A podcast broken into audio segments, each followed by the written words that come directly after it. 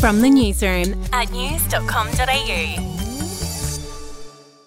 Hi there, I'm Andrew Bucklow, and this is the latest from the newsroom. It's Friday, the 16th of September.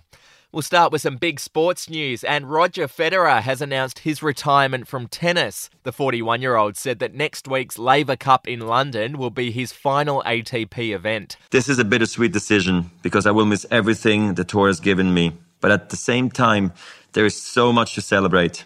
I consider myself one of the most fortunate people on earth. I was given a special talent to play tennis and I did it at a level that I never imagined for much longer than I ever thought possible. Federer will go down as one of the game's greatest ever players, winning 20 major titles over his 24 year career. A bit more sports news for you. One of Michael Jordan's jerseys has sold for a record amount at auction. Jordan wore the top during Game 1 of the 1998 NBA Finals series. It sold for a staggering 15 million Aussie dollars, making it the most expensive basketball jersey ever sold at auction.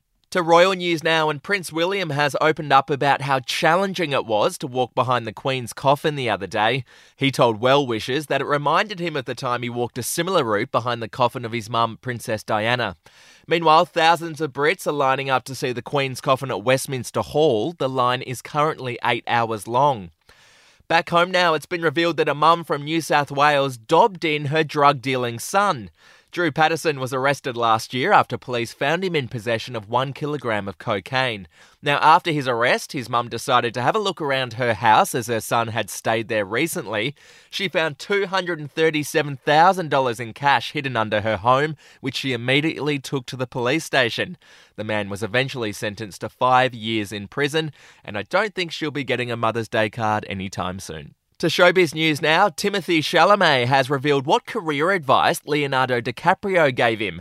The Call Me By Your Name star said Leo told him no hard drugs and no superhero movies. Turns out I'm following that advice as well.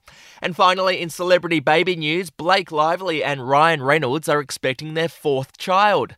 The former Gossip Girl star shocked fans by debuting her baby bump on a red carpet in New York overnight. The couple already have three daughters, aged 7, 5, and 2. Well, that's the latest from the newsroom. We'll be back with another update soon. Follow or subscribe to From the Newsroom wherever you get your podcasts.